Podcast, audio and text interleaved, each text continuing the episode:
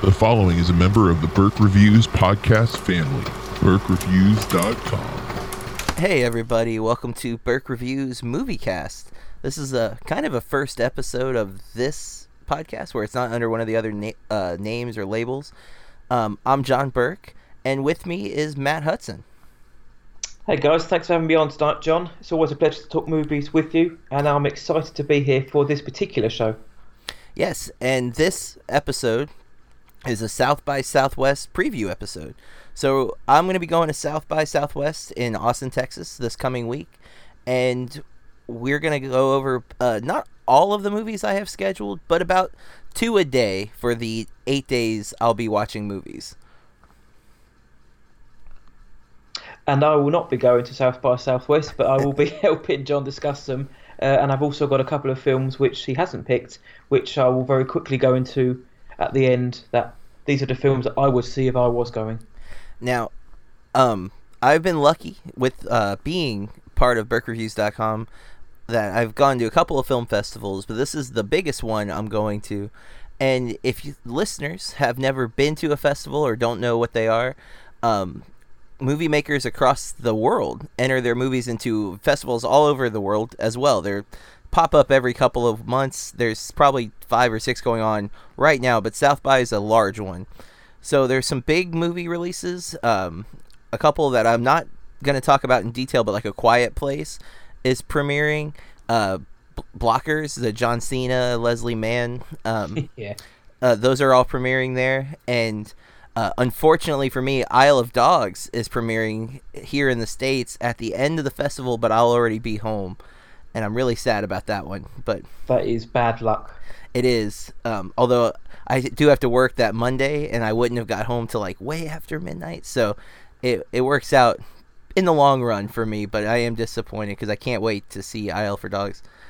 I think it only comes out about a week later anyway, so you haven't got too long to wait. Yeah, I'm just hoping it shows up uh, close to me that week.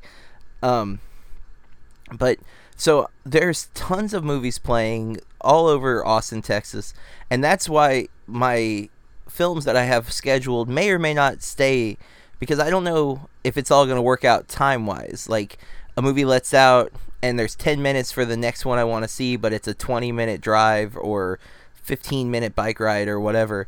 I don't know that I'm going to make everything I have picked out, but I hope so. Um, these are movies that I really want to see and that have caught my attention for some reason or another. Um, are we going to start with yours, Matt? Uh, yeah, I'm more than happy. You've mentioned A Quiet Place. Um, that would have been one of the ones, but obviously Mhm. that's one of the bigger hits of it. So I'm going to go in with uh, a movie called Ghost Stories. Ah, It it stars my man Martin Freeman, um, Mhm. and also an illusionist Derren Brown, which is mm, strange casting, but hopefully that works out. It's essentially it's about an arch skeptic Professor Philip Goodman, Martin Freeman, uh, who embarks upon a terror-filled quest when he stumbles across a long-lost file containing details of three cases of inexplicable hauntings. Now, I'm looking forward to that. Firstly, because Martin Freeman is in it, mhm. but secondly because uh, I'm on the lookout for a very a good modern haunting film that has sort of an atmospheric, mysterious vibe to it. And I didn't get that with Winchester. I didn't get anything with Winchester apart No. from a headache. So I'm hoping that this could be the one. Don't know too much about it apart from that synopsis and who's in it, but um, that's one I would be looking forward to. Uh, and another one was a, a strange looking film, but it's called The Ranger. Hmm. And it's uh, it's about a group of punks, uh, and I mean that literally, not figuratively, who uh, get into trouble with the cops. Uh, they go, they flee into the woods. They're they're all high on a drug called Echo, so trying to lay low. They're getting high. Ch- Chelsea, she's the main uh, protagonist. She's got, she has some kind of reservation about going back into nature, and she's got secrets, and she's not sharing them with her punk friends. But then suddenly, well, uh, she get a, gu- a gun fires at them, and suddenly there's an unhinged park ranger with a surprising axe to grind is suddenly after them. So I'm thinking this could be a. Uh, it sounds like it could be a comedy slash horror, but um, yeah. that's what. I, just the the idea of a couple of punks for one in uh, in a in an indie film like this being chased by a manic wired park ranger with a gun. Yeah, that sounds pretty be- interesting. It could either be horrendous or it could be one of those kind of indie cl- cl- classics which ends up being quite good. So um, they were the, they were the two that kind of caught my eye, and also just quickly a conversation with uh, Olivia As- uh, ugh, Olivia Assayas, um, which has been Oh. modded by Richard Linklater. Yes. Yeah, that I saw that. fantastic.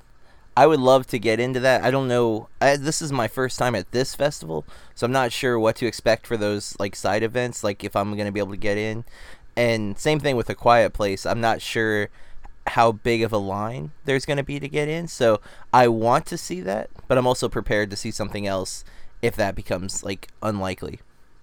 Yeah, and again, it's going to get a wide release fairly soon, and I just wish I could pronounce Olivier Assayas' name correctly. But yeah, Mhm. that would if you could get into into that, that would be an interesting um, side, almost like a um, refresher from actually from seeing the movies. So Yeah. um, they'd be they'd be the three that I would be interested in that weren't on the sixteen very interesting movies that you have picked. and I am planning on going to Doug Loves Movies. He's doing two live shows, and that's one of my favorite movie related podcasts where they do like movie trivia with two, actually three to four guests uh, on average. I would love to be a guest. I don't think that's going to happen this time, but it's something um, I'm going to keep shooting for that when he comes to Florida that one day I'll be on Doug Loves Movies because I think I could do a pretty good job with the uh, trivia. as a film teacher, I'd imagine you've got some pedigree. Just keep nagging him. Just throw throw Mhm. business cards at him. Throw a T-shirt with your name on it. Whatever you can to get his attention. Yep, and I will be passing out stickers and um, cards at South by Southwest. Obviously, the stickers are kind of cooler than the cards, but I'm going to be passing both out um, to help promote BurkeReviews.com. So if you listen to the podcast and you're at South by Southwest and you see me, um, definitely hit me up for a sticker. I'll be on the lookout for um, Burkwatch as well. How many pictures can be hashtag Burkwatch, please? Oh yes, I like that. I like the sound of that very much. Um, so before we get into my list, um, I have picked kind of haphazardly, but I try to find something that appeals to me. I like to do a variety of films. Um, some of these are picked because they have female directors, and I want to support that as much as I can. And some of them I may not get another opportunity to see, so this is uh, where my focus is. But I also have to say, um, A24 has won me over in so many ways. I tend to love their movies, so I, I do have a few A24 movies on this list that if I wait, I could probably just see here, but I would like to get the jump on it. You know, they're they're premiering here or they're uh, following up from Sundance, and I don't want to miss it, so I'm gonna see them. I don't blame it. A24, one of those studios similar to Pixar, who just have seem to just churn out Mhm. brilliant film after brilliant film, even if they're slightly bizarre and off kilter. They Yes. just churn out some fantastic original films, and there's one in particular which I know is getting a lot of hype, which is on this list, which I'm looking forward to. Yes, I am both freaked out about that one, but um, excited to see it. I'm excited to hear you, what you think about it once you've uh, come back, stop hiding behind your chair. Yeah. I hope that it scares me that much, but let's not give too much spoilers. We're going to go day by day, starting on Friday, March 9th. Um, talk about the movie, uh, directors, actors, and then a brief summary provided by South by Southwest, and then why I'm interested in it. Fantastic. I'm ready when you are. All right. So Friday, March 9th. Um, first movie we're going to talk about is Social Animals. It is directed by Jonathan Ignatius Green. Ignatius. Ignatius, that sounds right. Let's go with that. Um, and then I'll butcher the rest of these names. Uh, starring Humza D- Deas, Kaylyn Slevin, and Emma Crockett. Um, this is a documentary, and it's really, um, I think, being a teacher of high school students, I watch kids all the time with uh, social media and their phones. And this is a movie about a daredevil photographer, an aspiring swimsuit model, and a Midwest girl next door. They're all looking for things um, on Instagram accounts a little love, acceptance, and of course, uh, fame. And this reminds me of Ingrid Goes West to a degree, like some of the social commentary you saw in that movie. So it, it caught my attention. You took the words out of my mouth there with the Ingrid Goes West uh, comparison. It's this one has, I think, quite like quite a lot of the movies you've mentioned, and it's got this has like a real loose indie sounding feel to it. Mm-hmm. Um, I like the idea of a daredevil photographer, not just any other photographer, but a daredevil one. Um, a- it seemed like a strange mix of people: the photographer, the aspiring model, and a girl next door. Um, and I'm looking forward to seeing just what they will do to get the fame, because apparently they'll do just about anything. Yeah, the the uh, promotional picture that comes with it is a guy like using spray paint. It looks like he's like in a tunnel, maybe for train tracks. It's like So- a subway tunnel. Yeah, and so I'm like the picture alone caught my attention. It's very stunning, and I was like, yeah, I'll, I want to check this one out. Yeah, it's it's a, it's a good place to start, and it's it's relevant. Um, it's I, I don't know anyone who hasn't got a social media account, whether it's Instagram or not, but um, delving into the world of like certainly teenage world, where yeah, followers, likes, and comments are pretty much the be all and end all when you're that age. Uh, it's going to be an interesting take, and I'll be interested to see which way they take it because Ingrid, Ingrid, Goes West cleverly didn't mock people who were worshipping Instagrammers, but uh, I'd like to see where this one, whether it takes the same approach. Yeah, and being a documentary, um, you know, it is always curious to see the approach the filmmaker goes. Does he fly on the wall? Is it more interview based? I'm curious to see what it's like. Yeah, um, I think it's going to be a mix of the two. Um, I think it's going to show the guys at work, guys and girls at work, um, and hopefully they'll be bringing in some of their peers as well. So it kind of focuses on them and what other people have to say about what they do. Sorry about that. No worries, you need to drink Yeah. some more of that tea. Yeah, go figure that uh, I'm going on this trip and I am starting to get sick. So, life as I know it. I Um, certainly don't mean to laugh about that, but that's just bad luck. yeah. That's No, what I- happens. That, oh, sorry, go carry ahead. on. yeah, this is this is this is going to be an interesting first movie, and I think this, this has got this has got sort of festival release written all over it, which Mm-hmm. is no way a bad thing. And we don't get documentaries here in theaters very often where I live. So when I'm at a festival, I definitely want to check out some that catch my attention on this big screen. Yeah, I second that. All right, so next up is Support the Girls, uh, directed by Andrew Bujalski, starring Regina Hall, Haley Lu Richardson, Shayna McHayle, James Le Gros, Dylan Gelula, AJ Machaca. Boy, Machalka? Machalka. I like Chalka. Let's go with that. Brooklyn Decker, Lea DeLaria, uh, Jana Kramer, and John Elvis. Two big pulls for me in this movie are Regina Hall and Haley Lu Richardson. Um, did you see Columbus from last year? Uh, I didn't see Columbus, but I did see Regina Hall and Girls Trip, uh, and Haley Mhm. Rich- Lu Richardson is split, and the brilliant Edge of Seventeen. Yes. Oh, I love Edge of Seventeen. Um, I highly recommend Columbus. I don't know if you guys have Hulu. Um, and more importantly, I don't know if because the the licensing's different on our Hulu and your Hulu and Netflix and whatnot. But um, if you can see Columbus, I love that movie. It stayed with me for days after watching it, and her performance is insanely great. Uh, you know, I actually don't know if we get Hulu. I've got all of the other um, streaming sites, but I haven't. I, I just assumed Hulu was a particularly um, Ameri- was just focused on Americas. But if not, I will attempt to find it, the Blu-ray, or see if Yeah. any other streaming sites do over here. Yeah, because you can at the very least you could rent it, I suppose. Um, but Yeah. the uh, man, the cinematography in that movie is ridiculous too. But um, and it stars uh, John Cho was the other actor in it. I love John Cho. Yeah, so right there, those two people totally worth giving a chance. Um, this movie though, support the girls. Lisa Conroy is the last person you'd expect to find a highway side sports bar with curves, but as general manager at Double Whammies, she's come to love the place and its customers. An incurable den mother, she nurtures the, and protects her girls fiercely, but over the course of one day trying one trying day, her optimism is battered from every direction. Double Whammy sells a big, weird American fantasy, but what happens when reality pokes a bunch of holes in it? What a great synopsis! I've got a feeling this is going to be ridiculously funny. I That's what I'm also hoping for. I also appreciate that on IMDb they list one of the cast simply as construction worker eating chicken wings. I mean, So how can you an- go wrong? Well, exactly. It can't be any more literal than that. But if that's anything to go by, this film's going to be extremely funny.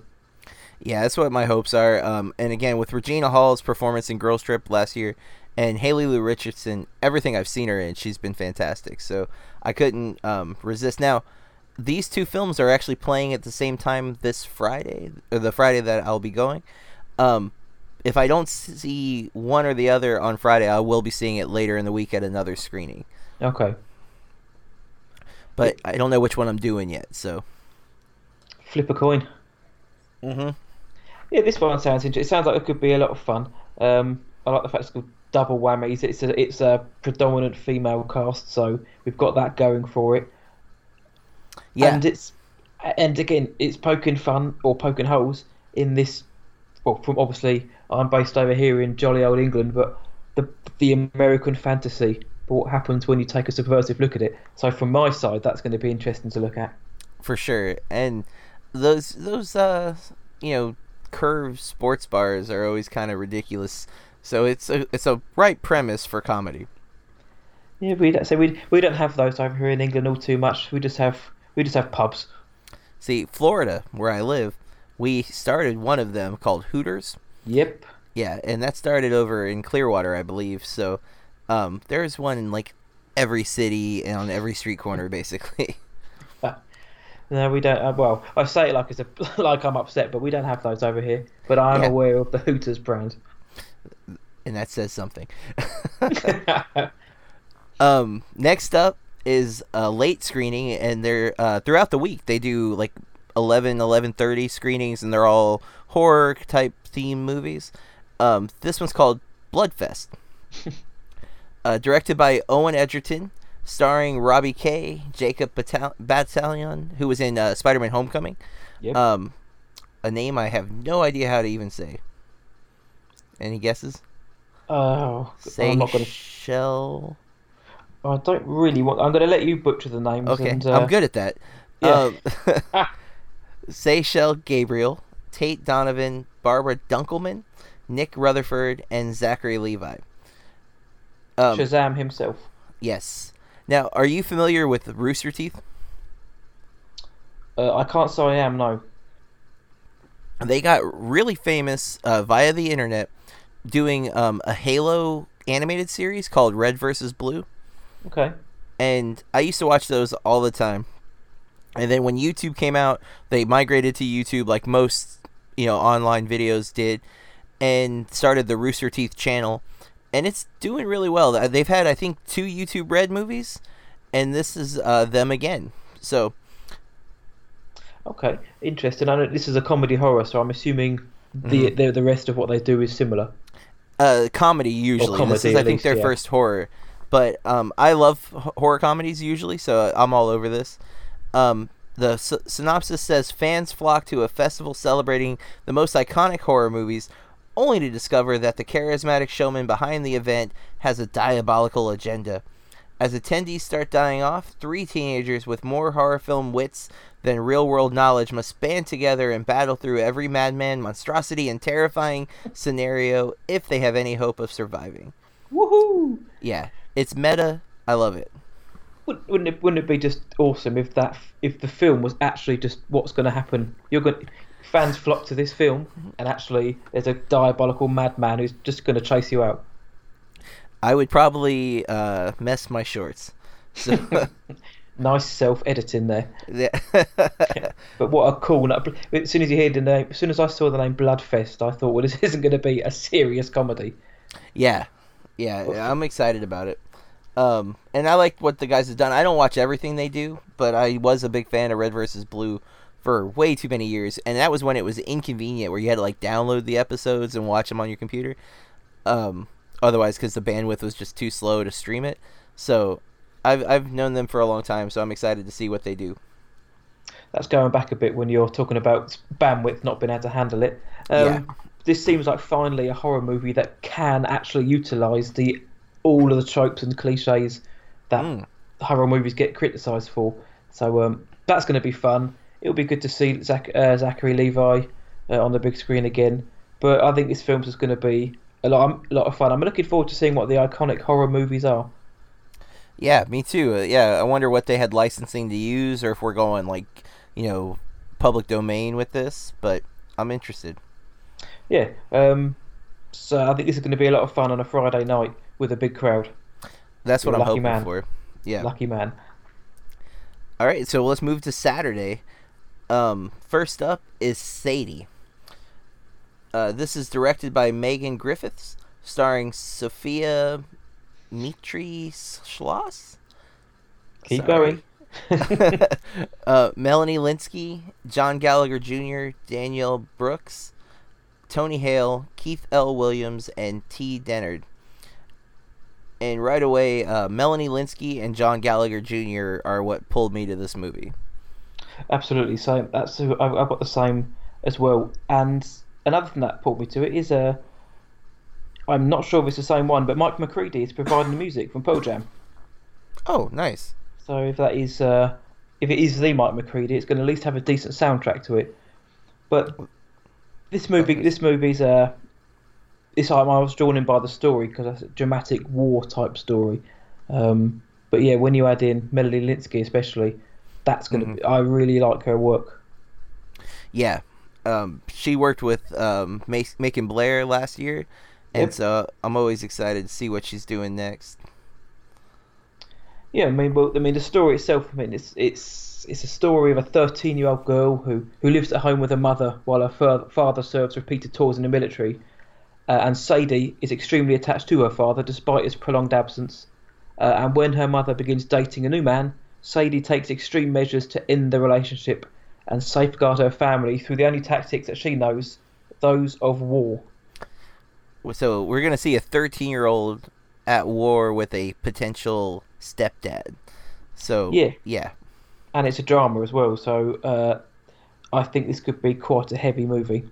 mm-hmm, for sure, and one that's really you know relevant with so many people still serving overseas. Um, it's something that kids are going through where they're they're growing up with one parent gone for a good reason, but still gone. So it'll be interesting to see how they the uh, director Megan Griffith uh, approaches this.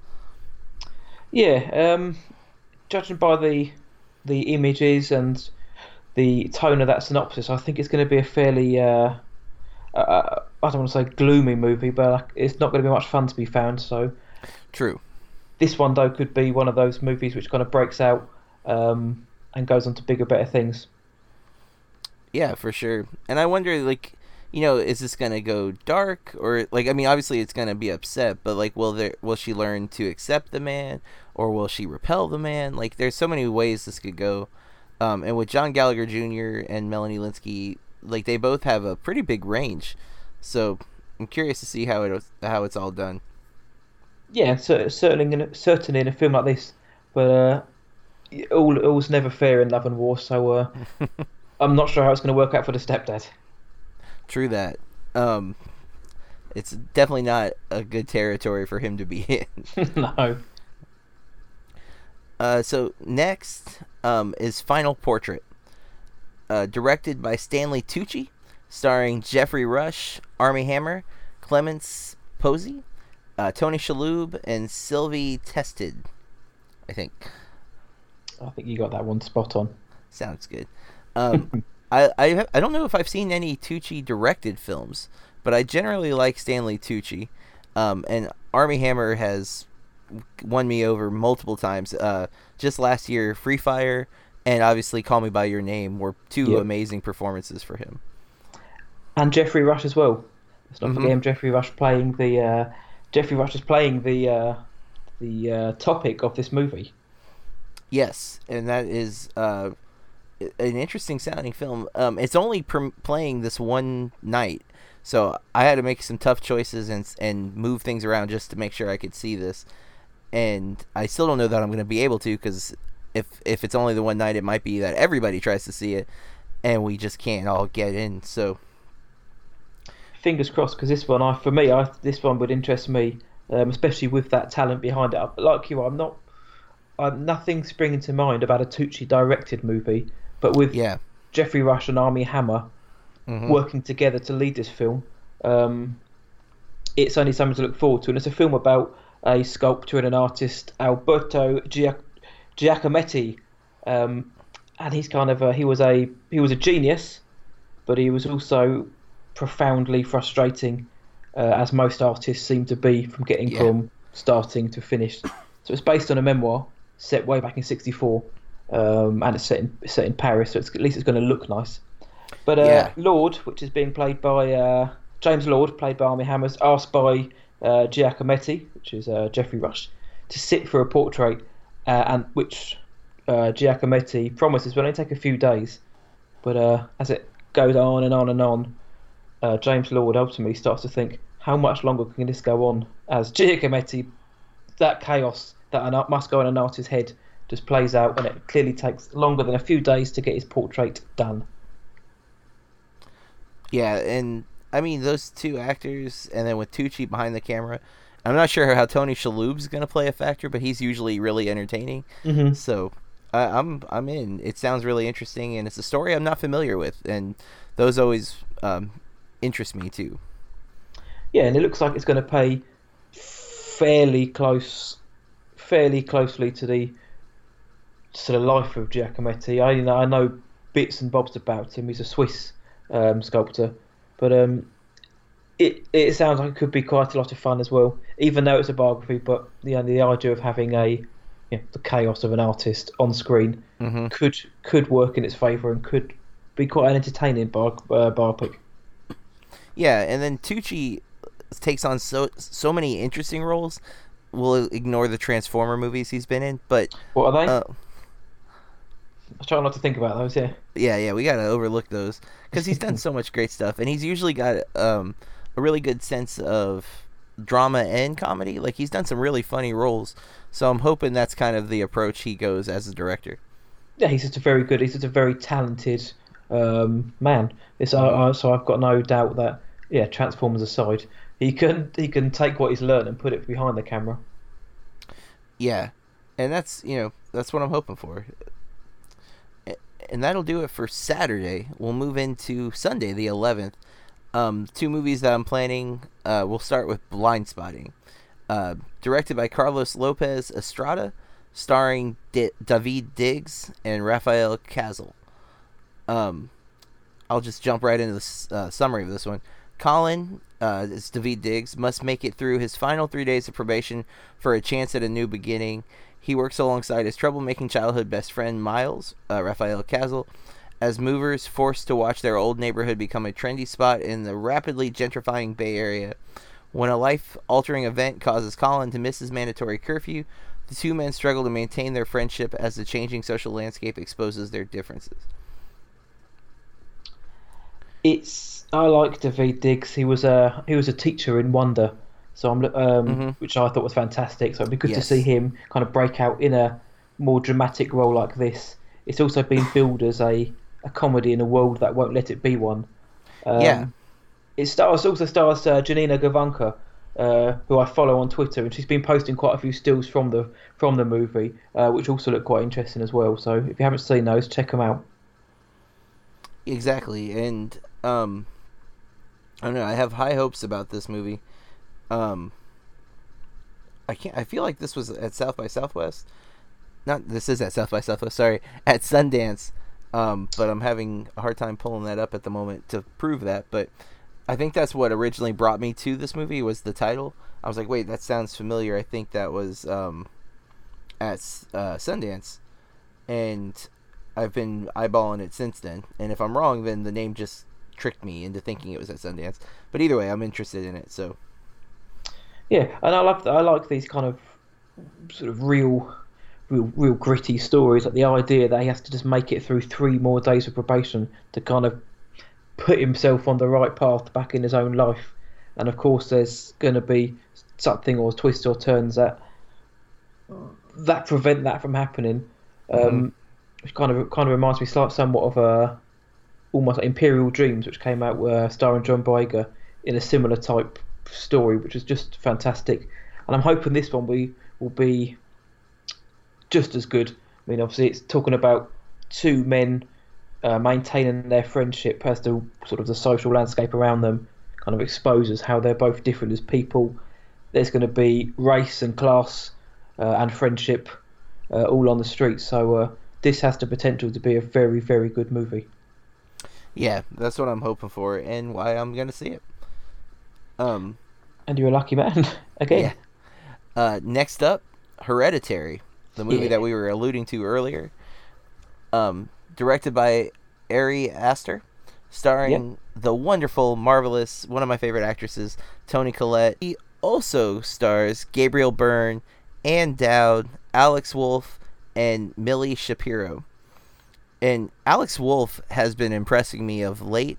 Um, he was in the Jumanji Welcome to the Jungle and uh, the My Friend Dahmer. He plays the character that is the writer of the graphic novel that the movie was based on. Um, and then Gabriel Byrne and Miller's Crossing is one of my favorite Coen's films, and he's the reason. So yeah, with with Collette and Byrne together, they're two great. Well, I, I don't want I like, don't like to use the word veterans, but they're two great sort of seasoned actors, mm-hmm. Especially Toni Collette. Um, I Yeah. still remember her performance in The Sixth Sense way back when. Yeah, and I mean, God, she's in so many movies that I love, and had not overlooked her, but now if I see her name attached to a project, she's a guaranteed draw for me. Yep, agreed with that. I mean, this this film has buzz, man. This has It got does. so much buzz. I, I this is the one film which I am, I'm half tempted to to to, to sell my kids, jump on a plane, and come and watch this film. And I just hope it's nearly as good as it's hyped to be. I, I'm setting myself up that it will be just you know very good rather than explosively good. But this is one I'm really looking forward to, and yeah, I, I hope you enjoy it. Yeah, the buzz coming out of Sundance was super high on this movie.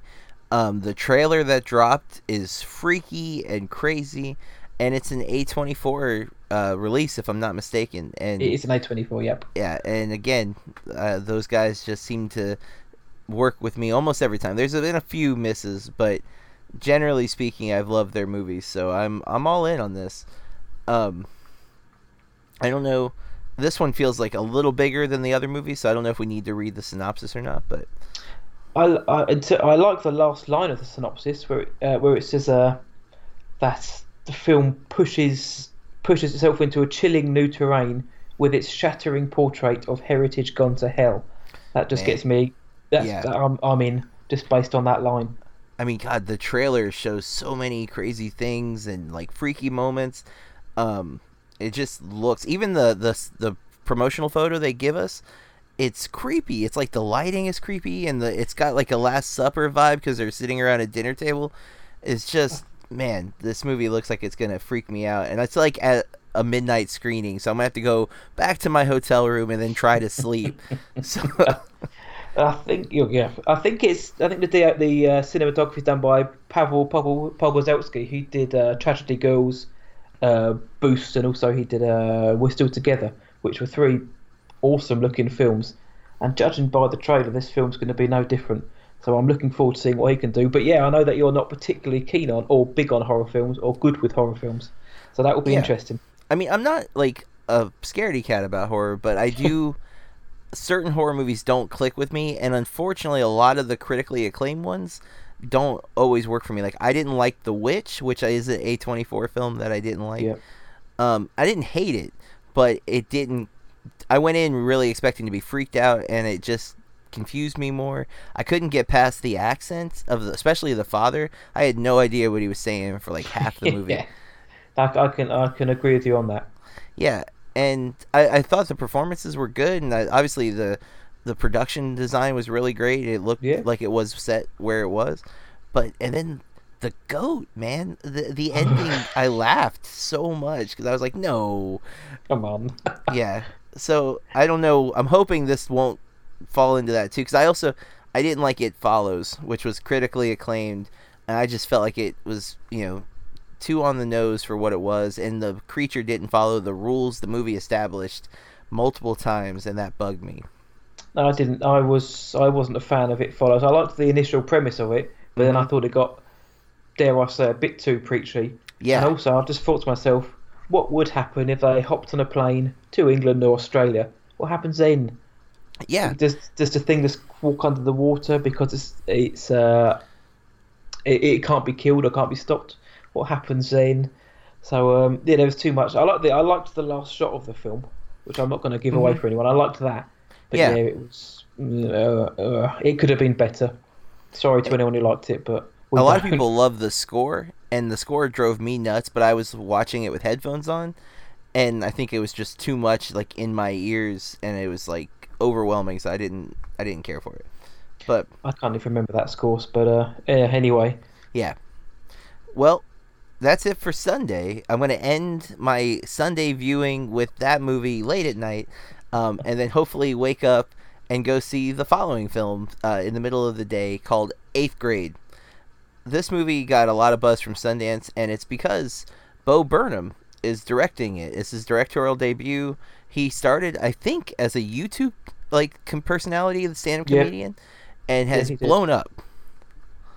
Yeah, I mean, he was one of the. He was in Rough Night, which again, I think I'm one of the only one of the four people who actually quite enjoyed that film. Uh, and he was in Big Sick, which I'm one of the four billion people who enjoyed that film. Yes. Rough Night. What? That sounds so familiar. It was uh, Scarlett Johansson led. It was about four girl, four Oh. friends reunite for a bachelor party, and Yeah. a stripper comes along and they kill the stripper. I liked the guys in that movie. I didn't enjoy the girls elements of that movie. Um, like you know what I mean? Because you you see her husband's story going on and their story. I found the husband's well- story really funny. Kind of contrasting to the cheese and wine parties. Yeah. Yeah. Um, but this is a coming of age story. Stars Elsie Fisher and Josh Hamilton. 13 year old Kayla endures the tidal wave of contemporary suburban adolescence as she makes her way through the last week of middle school, the end of her thus far disastrous eighth grade year before she begins high school. And listeners may remember I have a 13 year old daughter who is finishing eighth grade and about to start high school. So I'm really excited to see this movie. I bet you get some. hope- Maybe you can get some tips on on on getting her through that. I think it's a fun play on the coming of age tale because usually, or more in more recent years, I find it's kind of the the kids are seventeen to eighteen years old on Mhm. the cusp of adulthood and leaving uh, college or university. But obviously, this is a a thirteen year old, so I think that's a fun take on it, and I'm looking forward to this. I think it's going to have a lot of laughs. Yeah, and I've heard good things, and it's one that's been on my radar. Especially Bo Burnham um, really impressed me with The Big Sick. I thought he was great as a side Mhm. character in that movie, but And this is an A24 film as well. it is, and I did not know that until was preparing for this podcast. Um, because again, I'll probably be able to get a critic screening here when it's getting its release, but who knows when that'll be? I don't want to wait. Yeah. I want to see it now. Yeah, I think it's going to be good fun. I think it's going to have a, like all coming of age films, it's going to have a good message going through it. Um, and like you say, it's going to hit home for for somebody like yourself, obviously, with a daughter the same age. hmm And the next movie um, needs a little bit of a preface before I talk about it. Mm. A few years ago, um, in my film classes at school, I don't remember what brought it on, but we were talking about Bill Murray, and I love Bill Murray. Um, Ghostbusters is the first movie I ever saw in the theater. I've seen Ghostbusters and Groundhog Day unbelievable amounts of time, and I've seen most of Murray's movies. Not all, but I've seen a lot. Like even the more recent, like Broken Flowers. Um, oh man, the Sofia So don't one. forget, don't forget Scrooge, Dumb and Dumber 2 and Space Jam, please. I won't forget Space Jam. Is he in Dumb and Dumber too? He is in Dumb and Dumber 2. Oh man. Um. Shame on. Yeah, for real. Uh, but um, also his uh, cameo in Zombieland was one of the, my favorite parts of that Yeah. movie. yeah. And so there's a documentary called The Bill Murray Stories Life Lessons Learned from a Mythical Man, directed by Tommy Avallone, starring Tommy Avallone, Joel Murray, Peter Farrelly, Jordan Goetz, Adam Morgan, Trevor Rathbone, and Tyler Van Aken. And as soon as I saw Bill Murray's name, I was already in. But I'm really compelled because Bill Bill Murray has tons of stories. Like he's a le- legend. Like people talk about him showing up at their wedding and like taking pictures and just being Bill Murray. and that's what this is supposed to be. It's uh, rare and never before seen footage of the comedic icon participating in stories previously presumed to be urban legend, whether it be singing karaoke late at night with strangers or crashing a kickball game in the middle of the afternoon. Bill Murray lives in the moment and by doing so creates magic with real people. And as I mentioned uh, with my film class, we were talking about Bill Murray, and our goal was to get him to visit our school and talk to my film class. Um, because I don't know if you know this about the man, but he doesn't have an agent. I didn't know that. No. He has a voicemail. There's an 800 number that exists that you call, leave a pitch, and if he likes what he hears, he'll call you back. That's the legend of Bill Murray. Now he's missed a lot of jobs because of that, but he's also gotten a lot of jobs that an agent would have never passed him uh, to, and that's um, he was in what was he? He just did something with Jon Favreau. Oh, Jungle Book, and Yeah, yeah. Uh, Favreau's got a whole story talking about this 800 number and how he almost didn't get Bill because Bill didn't call him back right away, and so he didn't think he was interested. Um, and so I was trying to get that 800 number. It never happened. Uh, but Bill Murray, if you hear this podcast and you want to come to my school, you can email me, contact at burkreviews.com, um, or find me on Twitter. You know, if you use Twitter, Bill Murray. Uh, Do it, Bill. Come on. Yes, please, please do. um, but yeah, Make what, up for make up for Dumb and Dumber too. Come on, Bill. I, you can't fully blame him for Dumb and Dumber. Of course, no. um, are you a fan? I love Bill Murray. Like you mentioned, Ghostbusters is one of my top 20 films of all time, partly due to Bill Murray. Uh, Mhm. Lost in Translation. Yes, that was the movie I couldn't Day. think of a minute ago. That's that's it. The Royal Tenenbaums. Oh, films like that. Everything he's done uh, with Wes Anderson, just yeah, well, amazing. yeah, he's just a fantastic actor, and I love his kind of zany oddball. Imagine if Bill Murray turned up to your wedding.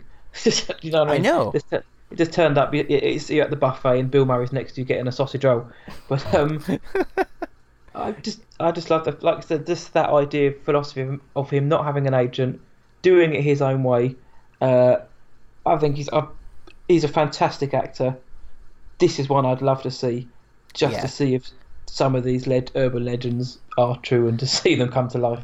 Yeah, and I love the idea that someone collected them, you know, because obviously with today's phones and we all are filming and taking pictures of all sorts of stuff. So yeah, Yeah. it's great that someone took the time to go back and find all this and make it into a movie. We're the lucky ones as well. Yeah. And so that's a documentary, and we're going into another documentary on Tuesday about Mr. Rogers called Won't You Be My Neighbor? Uh, this premiered at Sundance as well. It's directed by Morgan Neville, starring uh, Joanne. Just Joanne. John and Jim Rogers. Oh, I guess it's Joanne, John, and Jim Joanne, Rogers. yeah. Sorry. Punctuation. Just. Joanne. I thought it was like Cher. Not Um, quite Zendaya. Yeah, or Cher. yeah. Uh, David Newell. Uh, who, Francois Clemmons? I see. uh, Susan Stamberg, Tom Junod. I don't know. Junod. I got this one, Yo Yo Ma.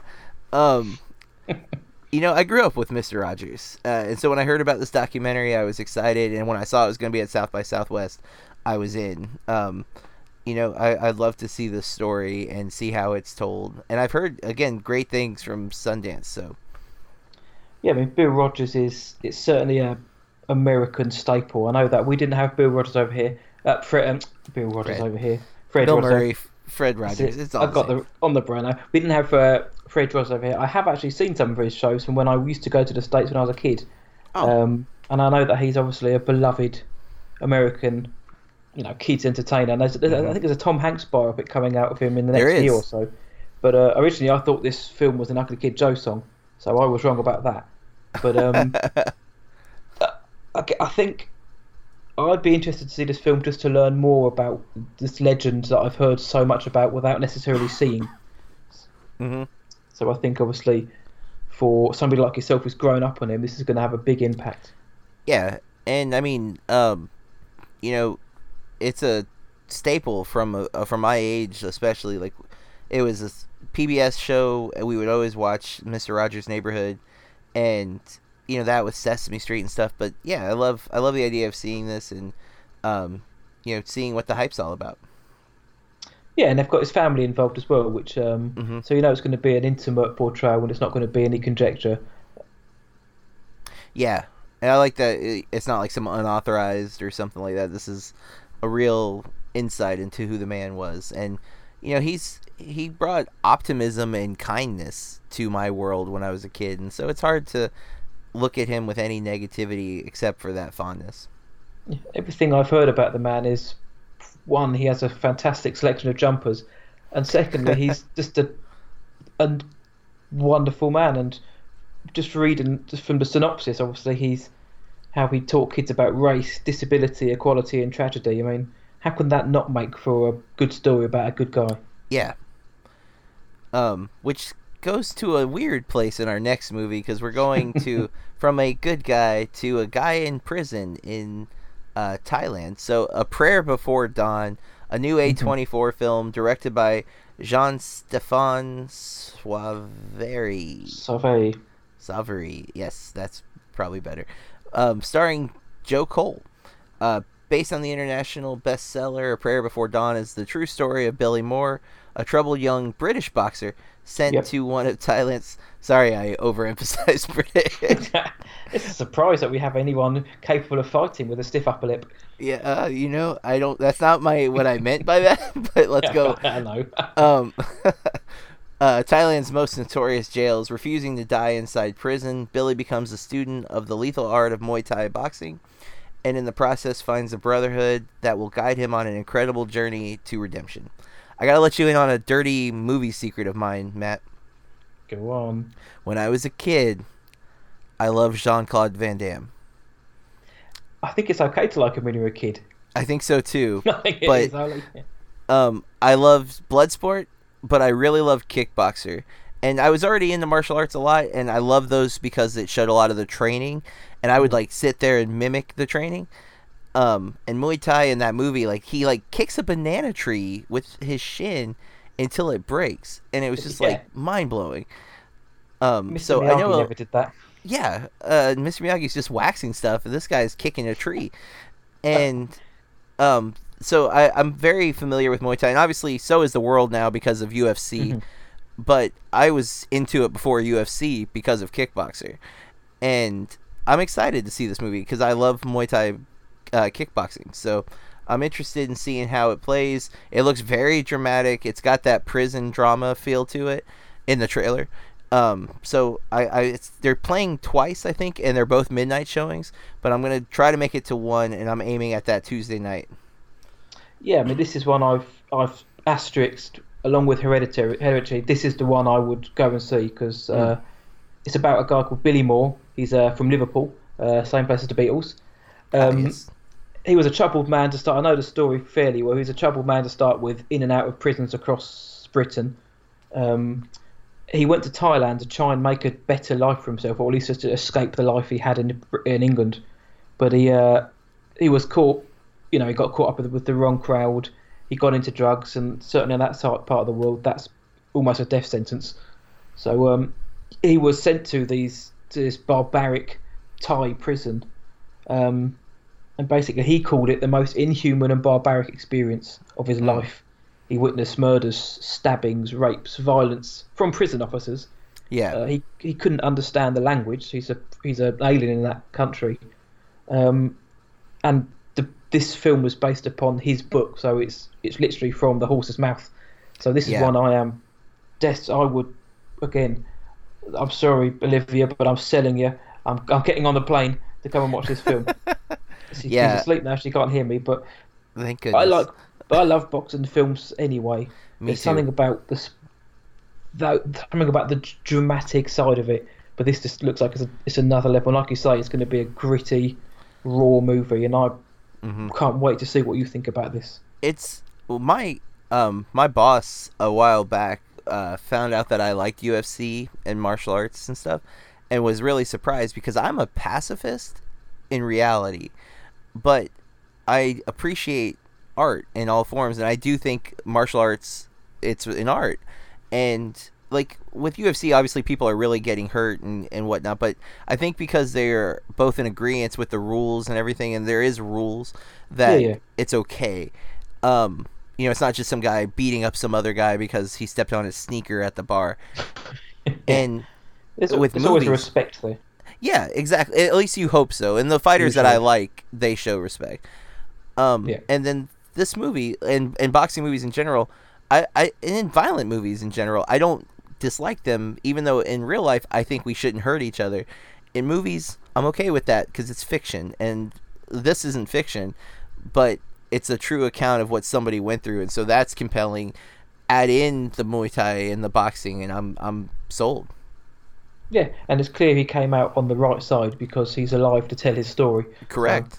It's going to be oh, spoilers. oh no oh yeah um yeah i can't i can't um disagree with anything you've just said uh, in the world we live in today it'd be so much nicer if everyone just held hands had a cuddle and just got on with each other Yeah. rather than the horrible stories here on the news but these kind of movies are always compelling to watch because of that authenticity so it's sounds like so it sounds like we're kind of uh hypocritical about what we're saying but Yeah. like you say, it's it's a real tr- it's a true account of somebody's story. It's Mhm. not it's not a um, Yeah. candid camera. we're not encouraging that you go out and hurt people by enjoying a film like this, um, but it's you know an insight to the world. Yeah, exactly. Um, so the next is another A24 film, and it's on Wednesday, and it's really interesting. And A24 might deserve all the credit. I don't like movies about horses. That's such a brilliant statement. It's I don't know what it is, but I've uh, actively avoided most. But the ones I've seen, I've not enjoyed. I have no interest with the horse lead character. What was that Viggo Mortensen one about the horse? Wh- which was it? Uh, I, I think of it in my head whilst he's talking. There's one Viggo Mortensen starred in, which Mm. had a horse in, and I can't think what it was called. Oh man, that was a good you're film. right. Is it Warhorse? No, that's Yes, That's no, it is yes, Warhorse. I think so. And then there is Seabiscuit, and there's just so many. There's so many, and it's such a weird thing. But Lean on Pete, uh, directed by Andrew Haigh, I think, by uh, starring Charlie Plummer, Chloe Sevigny, Steve Buscemi, Travis Fimmel, Justin Rain, Lewis Pullman, Steve Zahn, and Allison Elliott. Um, I saw the trailer for this uh, about a month ago, and it's A24, and it looked good, even though it's about a horse and a kid. I'm I was sold, so it's at the festival. I'm gonna give it a go. Yeah, just drop your prejudice against horses. I haven't done anything to you. Um, I know. this is gonna be it's a British movie as well, so um, it I'm always interested in, in obviously British movies, Mm. but I can imagine this is this is also going to show the harsher sides of real life, given its subject matter. Like the, you know, the guy wants a home, he wants food on the table, and a high school he can attend. Yeah. Um, it's going to be another A24 hard hitting movie. It's got a good cast. Uh, Steve Buscemi in it. Um, Yeah. Steve Zahn, who uh, was the weakest part of War for the Planet of the Apes, but I still like his work.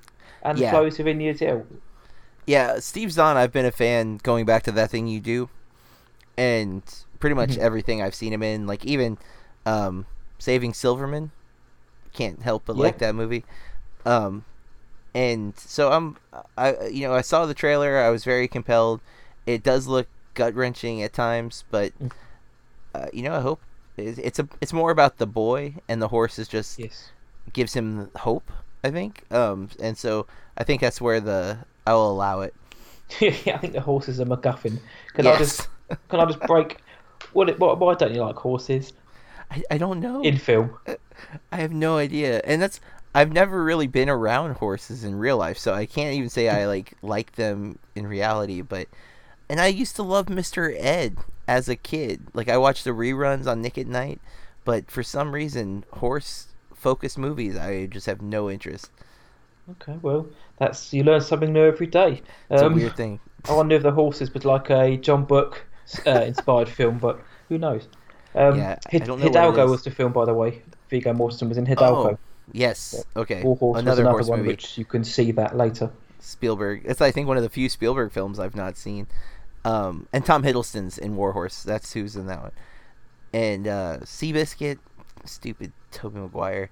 Just Stick to Spider-Man Three, Toby. oh god, that's. Yeah. um, later that evening, I'm going to check out a movie called Pet Names, uh, directed by Carol Brandt, starring Meredith Johnston, Renee Cruz, Stacey Parrish, Chelsea Normant, Jake Bradley, Liliana Winkworth, and Christina Seo. Um, this movie doesn't have a cast that I'm familiar with. Uh, the director is a woman, so that did get it some points, but I'm kind of interested by the premise. So, grad school dropout Lee spends seemingly endless days caring for her ill mother in her childhood home. A chance encounter with her ex, Cam, leads Lee to make a last minute decision to invite him on her solo camping trip. Falling into old patterns of familiarity is easy for the duo. What's hard is facing deep seated wounds between them that never healed. Between losing Cam's dog, tripping on mushrooms, drunken nights in the bonfire burying their souls, making up dumb songs and jealous arguments, the quote vacation becomes a constant guessing game of whether or not the two will find themselves back together or never speaking again. Will they or won't they? It's a will they or won't they with mushroom tripping scenes. So Yeah. well, they say, say they say you shouldn't sort of make contact with your ex. So taking them on a on a camping trip could may not be the cleverest idea. Yeah. This film this film's got a real indie, like a proper indie. Feel. I know I said that about the 1st one, but a real loose indie feel to it. This one does. it does. Um, uh, looking at the cast, um, yeah, I'm not, I'm not overly uh, familiar with the cast too much, but like I said, it's got a female director, so that's that's going to be interesting to see how how she approaches obviously the female-led film. hmm Um, so it again, it's a comedy drama. It's it can either go one of one of two ways. It can either be too saturating, sickly sweet, or it can be a you know pretty touching uh, drama. Hopefully, it will be the latter. Yeah, and I, I like indie movies. I like to give those a chance, especially because um, they don't come close to me very often, and so at the festivals, it's a big opportunity. It's also a good chance that, depending on its distribution, this might be a movie I'll only be able to see here, and I want to. You know, be able to spread the word because they might be on festival tour for a while. It might be a year before we see this on VOD or something, or it could be out in a month or two. Who knows? But I like to pick movies like that on occasion.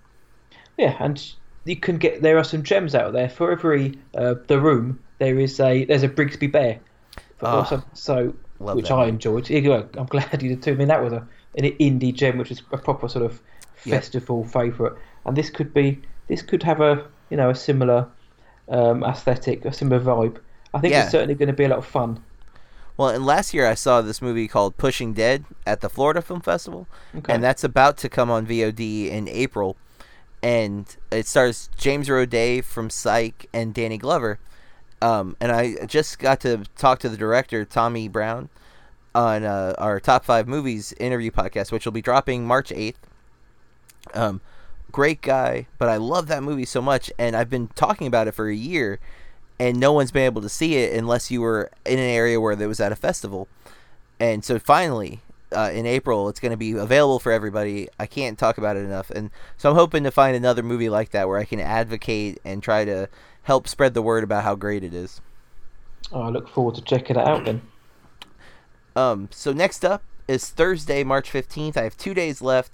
Uh, this movie's called Passover, uh, directed by Spike Lee and Danya Taymor, starring Jon Michael Hill, Julian Parker, Ryan Holohan, and Blake DeLong. And this movie's a, a pl- like a play though. It's a film play from what I understand. Um, and so I don't think this will get a theatrical release, and I f- figured it's pretty interesting. And Spike Lee's attached, so Yeah, it's uh, it's a, a playwright named uh, Antoinette Nwandu wrote it, and it's got and it's it has um, and Danya Taymor provides stage directions, whereas Spike Lee is directing it from the from the movie theatrical side, the movie side of it. Sorry, uh, Taymor is actually on hand from from Broadway, I assume, to actually lend that stage direction, and it premiered it premiered um, last year at the, at, in in the theatres, uh, the actual Hmm. you know boardwalk theatres. Uh, so yeah, this is going to be Spike Lee's always got a cut-in sort of way of telling his stories, um, and it's about it's about two young black men talking trash, passing the time, uh, and dreaming of the promised land. So uh, and it's going to be captures captures the poetry, humour, and humanity of this. So um, it's going to be an interesting narrative, uh, the way it's structured. I think. yeah, that's what I'm. You know, I'm hoping. Um, I want to give it a chance. It sounds it's different than most of what else is at the festival. So again, another thing I don't think I'll get to see outside of the festival probably. So, or at least not till it's on VOD. Yeah, it's it's it's, uh, it's distributed by Amazon Studios, so it should be Ah. on their streaming services. Well, there you go. And there's, they're a studio which I have I hold in high esteem as well. They've had some Me too. fantastic films. They've really Paterson been being the one. Far more selective than Netflix has been with what the quality of the movies they're picking. Yeah, that's a definition of quality over quantity. Yeah, big time, big time. Um, next up on that day is Summer 03, uh, directed by Becky Becca Gleason, starring Joey King, Andrea Savage, Paul Scheer, Jack Kilmer, Erin Darke, Stephen Ruffin, um, Kelly Lamor Wilson, Logan Medina, and June Squibb. Um, inspired by true events from Summer 03, centers on Jamie, a 16 year old girl, and her extended family who are left reeling after the, her calculating grandmother unveils an array of family secrets on her deathbed. Jamie is left to navigate her oh nascent love life Nascent. nascent I don't know that word um and maintain her closest friendships in the midst of a family crisis. What does that word mean? Um It's a, it's a good use of the word. It's um kind of mean it's just it's sort of just I think it means just starting. So it's just Okay. starting to show signs of Got it, rearing its head. sense. Um, sorry folks. this is, uh, we're all learning today, so this is a comedy as well. Yeah, and I'm a big fan of Joey King, despite Wish Upon, and so Mhm. I have high hopes uh, that she'll get to sh- shine here. Um, everything I've seen her in with, like, I haven't actually watched Wish Upon, but man, that looked really bad. I have seen it, and uh, it was. Uh, I think I gave it a five out of ten. There was a. It is a proper throwback to the eighties, well, Oh, okay. with Wish Wishmaster and things like that. But yeah, there just wasn't enough meat on the bones, if you will, to make it a good film. It, it, there was a good film somewhere. Yes. Joe and, and and King, she was she was she was good in it. She tried her best to Yeah. kind of lead it, but Good actors and actresses work in crap movies sometimes. It just Exactly. happens. Um, but she's been great with um, Zach Braff. Um, she's worked with him on a couple of movies, and I Mhm. really have enjoyed her. Um, I am a fan of Braff stuff, even though he gets a lot of hate because of the mumblecore indie stuff that he does. But um, I think "Wish You Were Here" or "Wish I Were Here." I always forget which word it is in that title, but she's uh, his daughter in that movie, and I, I really thought she was great. So I like seeing what she does, and this movie sounds interesting. yeah, I mean, it's it, I can imagine the grandmother trolling the family just before she passes away, just Yeah. throwing out some family secrets. Oh, oh, by the way, just before I head off. Um, so that could be quite fun to watch. Uh, and it'll be it's Becca Gleason. I think it's her first feature film. Um, she's more of a writer. She directed a show called The Commute. Um, so sh- a TV series over there. So Okay. it's it's her first foray into feature film. So hopefully she brings with it beginner's luck. I hope so, and that's another reason to give it a go. Though uh, directorial debut, I like to see that and give feedback, kind of thing. Not that they necessarily are going to hear my feedback, but I like to give my option. Um, They might, you never know. yeah, You're going to be know. there with them. Um, Friday, last day I'm gonna get to see any movies. I'm actually there till the 17th, but my flight's like early, so I'm gonna have to leave before I get to see anything. Um, but this movie is called Blaze. I think Mhm. it's a movie. I'm a little unclear because it says there's a showrunner. It's a biography. I know that. Yeah, but a showrunner implies that it's gonna be episodic. Yeah. Um, so I'm not sure what to expect, but it's directed by Ethan Hawke, um, starring Benjamin Dickey, Alia Shawkat, who I'm a huge fan of, Charlie Sexton, Josh Hamilton, Wyatt Russell, who's won me over several times, uh, Jen Lyon, Kris Kristofferson, Sam Rockwell, who I've expressed my love for many times, Yeah. uh, Steve Zahn again, and Richard Linklater is listed as a cast, so that's interesting. It's got, it's got a fantastic lineup. Wyatt Yeah. Russell is one who's grown on me. Um, Mhm. He's grown from his absolutely awful appearance in Goon 2. He's, he's grown a lot since then. Uh, Kris Kristofferson's interesting as well. Yeah, that's a. I mean, you know, is he gonna be playing um himself? I'm not really sure because the movie is about um country music. So, excuse me. Uh, Blaze is inspired by the life of Blaze Foley, the unsung songwriting legend of the Texas outlaw music movement that spawned the likes of Merle Haggard and Willie Nelson. The film weaves together three different periods of time, braiding reimagined versions of Blaze's past, present, and future.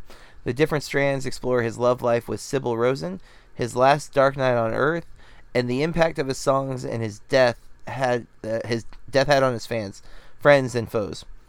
The braided storyline terminates in a bittersweet ending that acknowledges Blaze's profound highs and lows, as well as the impressions he made on the people who shared his journey. It certainly sounds like it's going to be split into three acts Yeah, based hence on the that. showrunner. Yeah, it's a good uh, Ethan Hawke directing as well. So Mhm. um, I'm all up for that. I, I like Ethan Hawke as an actor. I think he's uh, underrated. I think Agreed. for most of the time.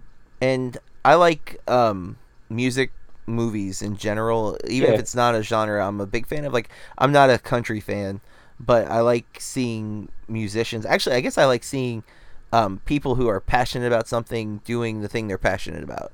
So, songwriting, um, sh- cooking. I like. I love movies about chefs a lot of times if Mhm. they're good. Just not Um, so- horses. Yes, and so not horses. Um, but uh, I'm I'm excited about this film. The downside is it's playing at the same time as the second Doug Loves movies, so I have to make a choice, and that's a hard choice to make. But right now, I'm leaning towards Blaze. Know, that Doug Loves movies you may be able to listen to after. So Definitely can. exactly. Um, I I'm not a massive fan of country music uh, in general.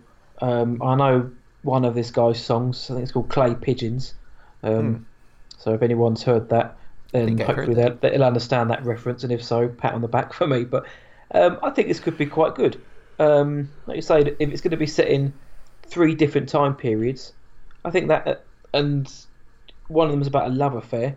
One of them's about Mhm. his quote unquote last dark night on Earth, which just sounds terribly depressing. Yeah, it does. Uh, and a third one, obviously, the impact of his songs and his death on his fan, fans, friends, and foes. So, if anything, it's not going to be a fun a comedy to watch, but um, Nope. it's going to if Ethan if if Ethan Hawke can kind of tap into that emotional heft that it seems to become with it, this could end up being quite a good um, biography of, Yeah. for me, somebody I'm not overly familiar with.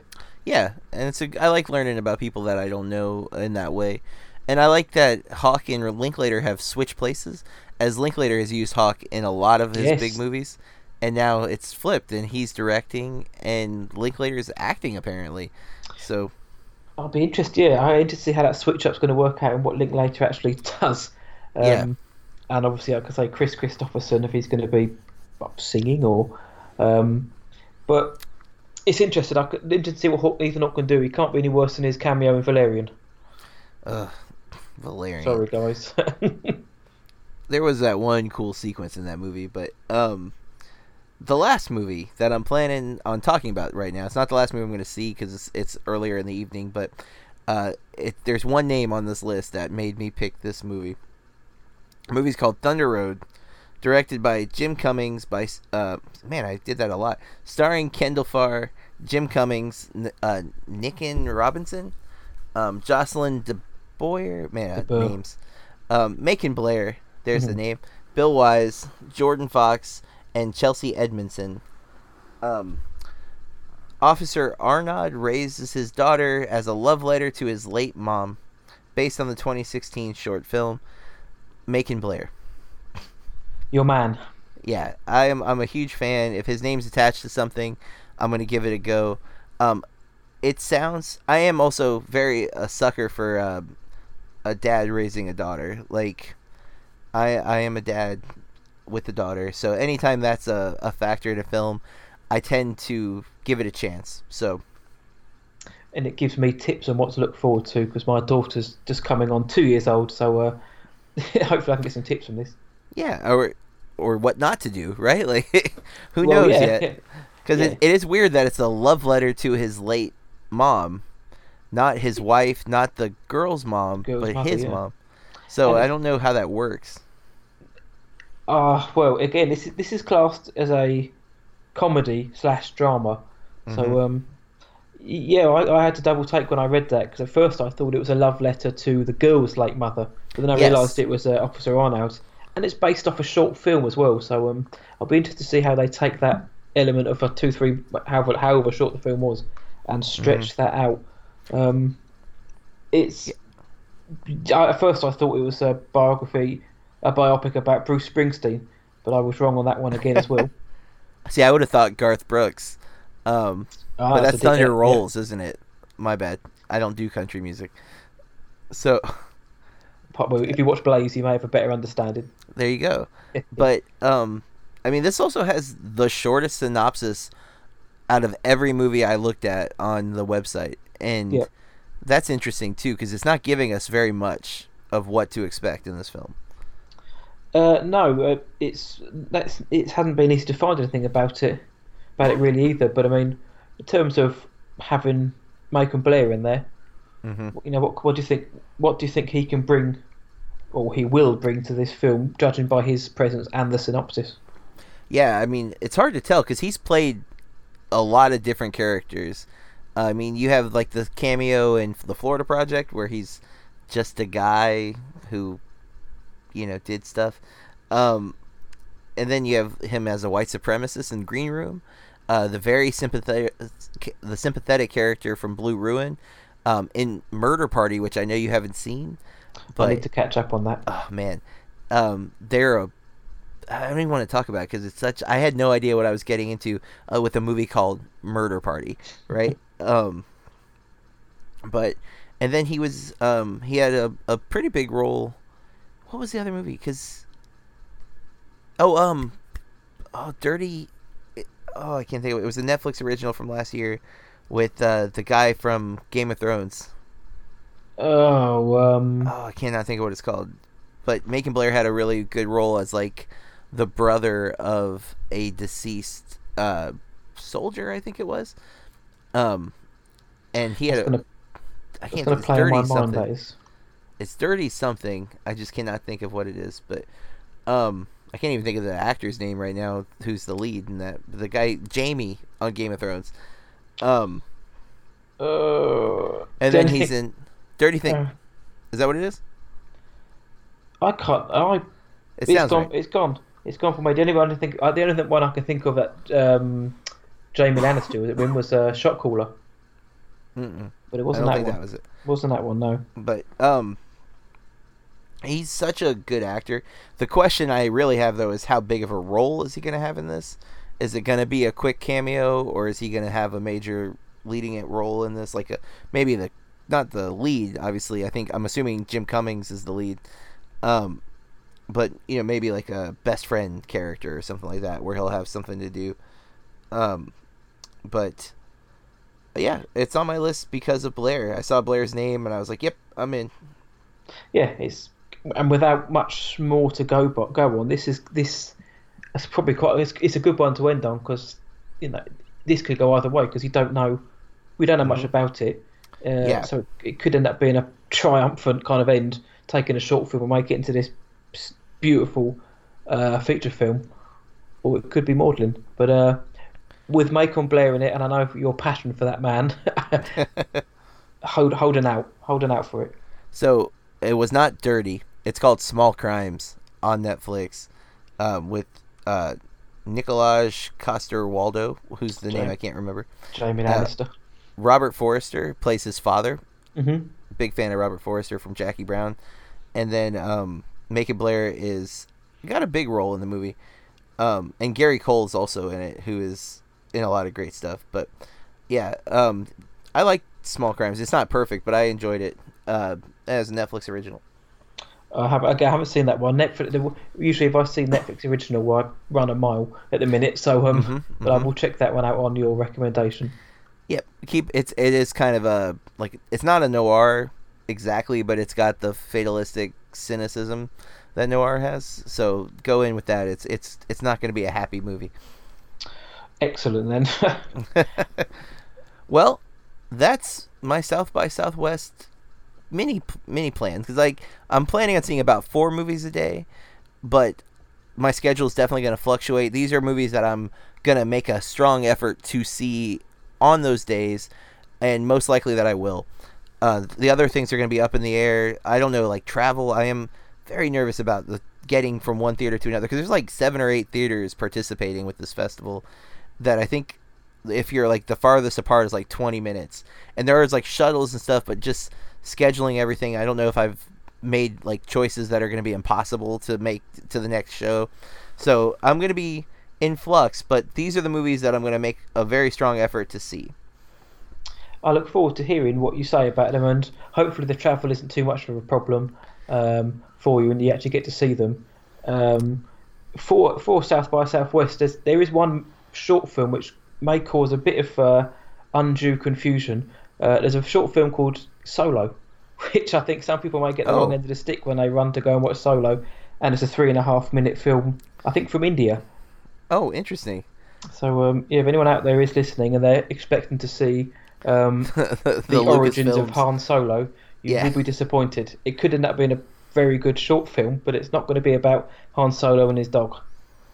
or is it ah, yes. it's the, the millennium you know falcon falcon. It's an actual falcon. But um But yeah, I hope the travel works out for you here. yeah thank you. Um i'm excited though. It's this is a big trip. Um i'm very grateful that i'm getting this opportunity. And i will be writing reviews for everything i see at the festival. You can read them all at burkereviews.com you can follow me on twitter which i'll be tweeting in between the movies i'm sure um, or on instagram at burke reviews and um, matt where can people follow you Uh, they can find me at whatiwatchtonight.co.uk, Twitter at WIWT underscore UK, and on Instagram at What I Watched Tonight. And I will be curiously checking out John's Twitter after Hereditary because I think he's going to be tweeting all Yeah. night. just, Just i can't sleep awake. i'm too scared yeah. Um, with that though, uh, before we log off completely, Matt and I started a podcast called the Bloody Awesome Movie Podcast. Uh, we do it monthly, where we review movies from the previous month. So check that out. If you like what you heard tonight, you might like what you uh, our first episode's out for February. You will like it. That's been the consensus of everyone I know who's listened to it. Always good to hear. No, it's a lot of fun. Yeah, we just we we pick four films, or at least four films that have come out in that calendar month, um, and we and we we talk about them, and you know we don't always agree on them, which is you know the best aspect of it. Um, and I know that for this coming month, March, uh, we had trouble picking films because there's so many. So hopefully, uh, hopefully the four or five films we pick can uh, can all be a success. But I don't hold out hope. yeah. Plus, I'm going to be at the festival, so like I'm going to see a lot of movies this month. And there will be a section for South by Southwest mentions as well. Hmm Anything that it's worth talking about. Um, but Matt, thank you again for giving up some of your time. I know you are probably super late where you are. Yeah, no worries whatsoever. Anytime. It's seven minutes past one in the morning, so I'm Oh, gonna go and tiptoe tiptoe into the bedroom now and catch up on some sleep. But um, no, it's a it's a it's a privilege and an honour to be here, and I love talking movies with you. All right, Matt. Thanks a lot. No worries. Enjoy the festival. Thank you. Peace, everybody. This has been a Burke Reviews podcast. BurkeReviews.com.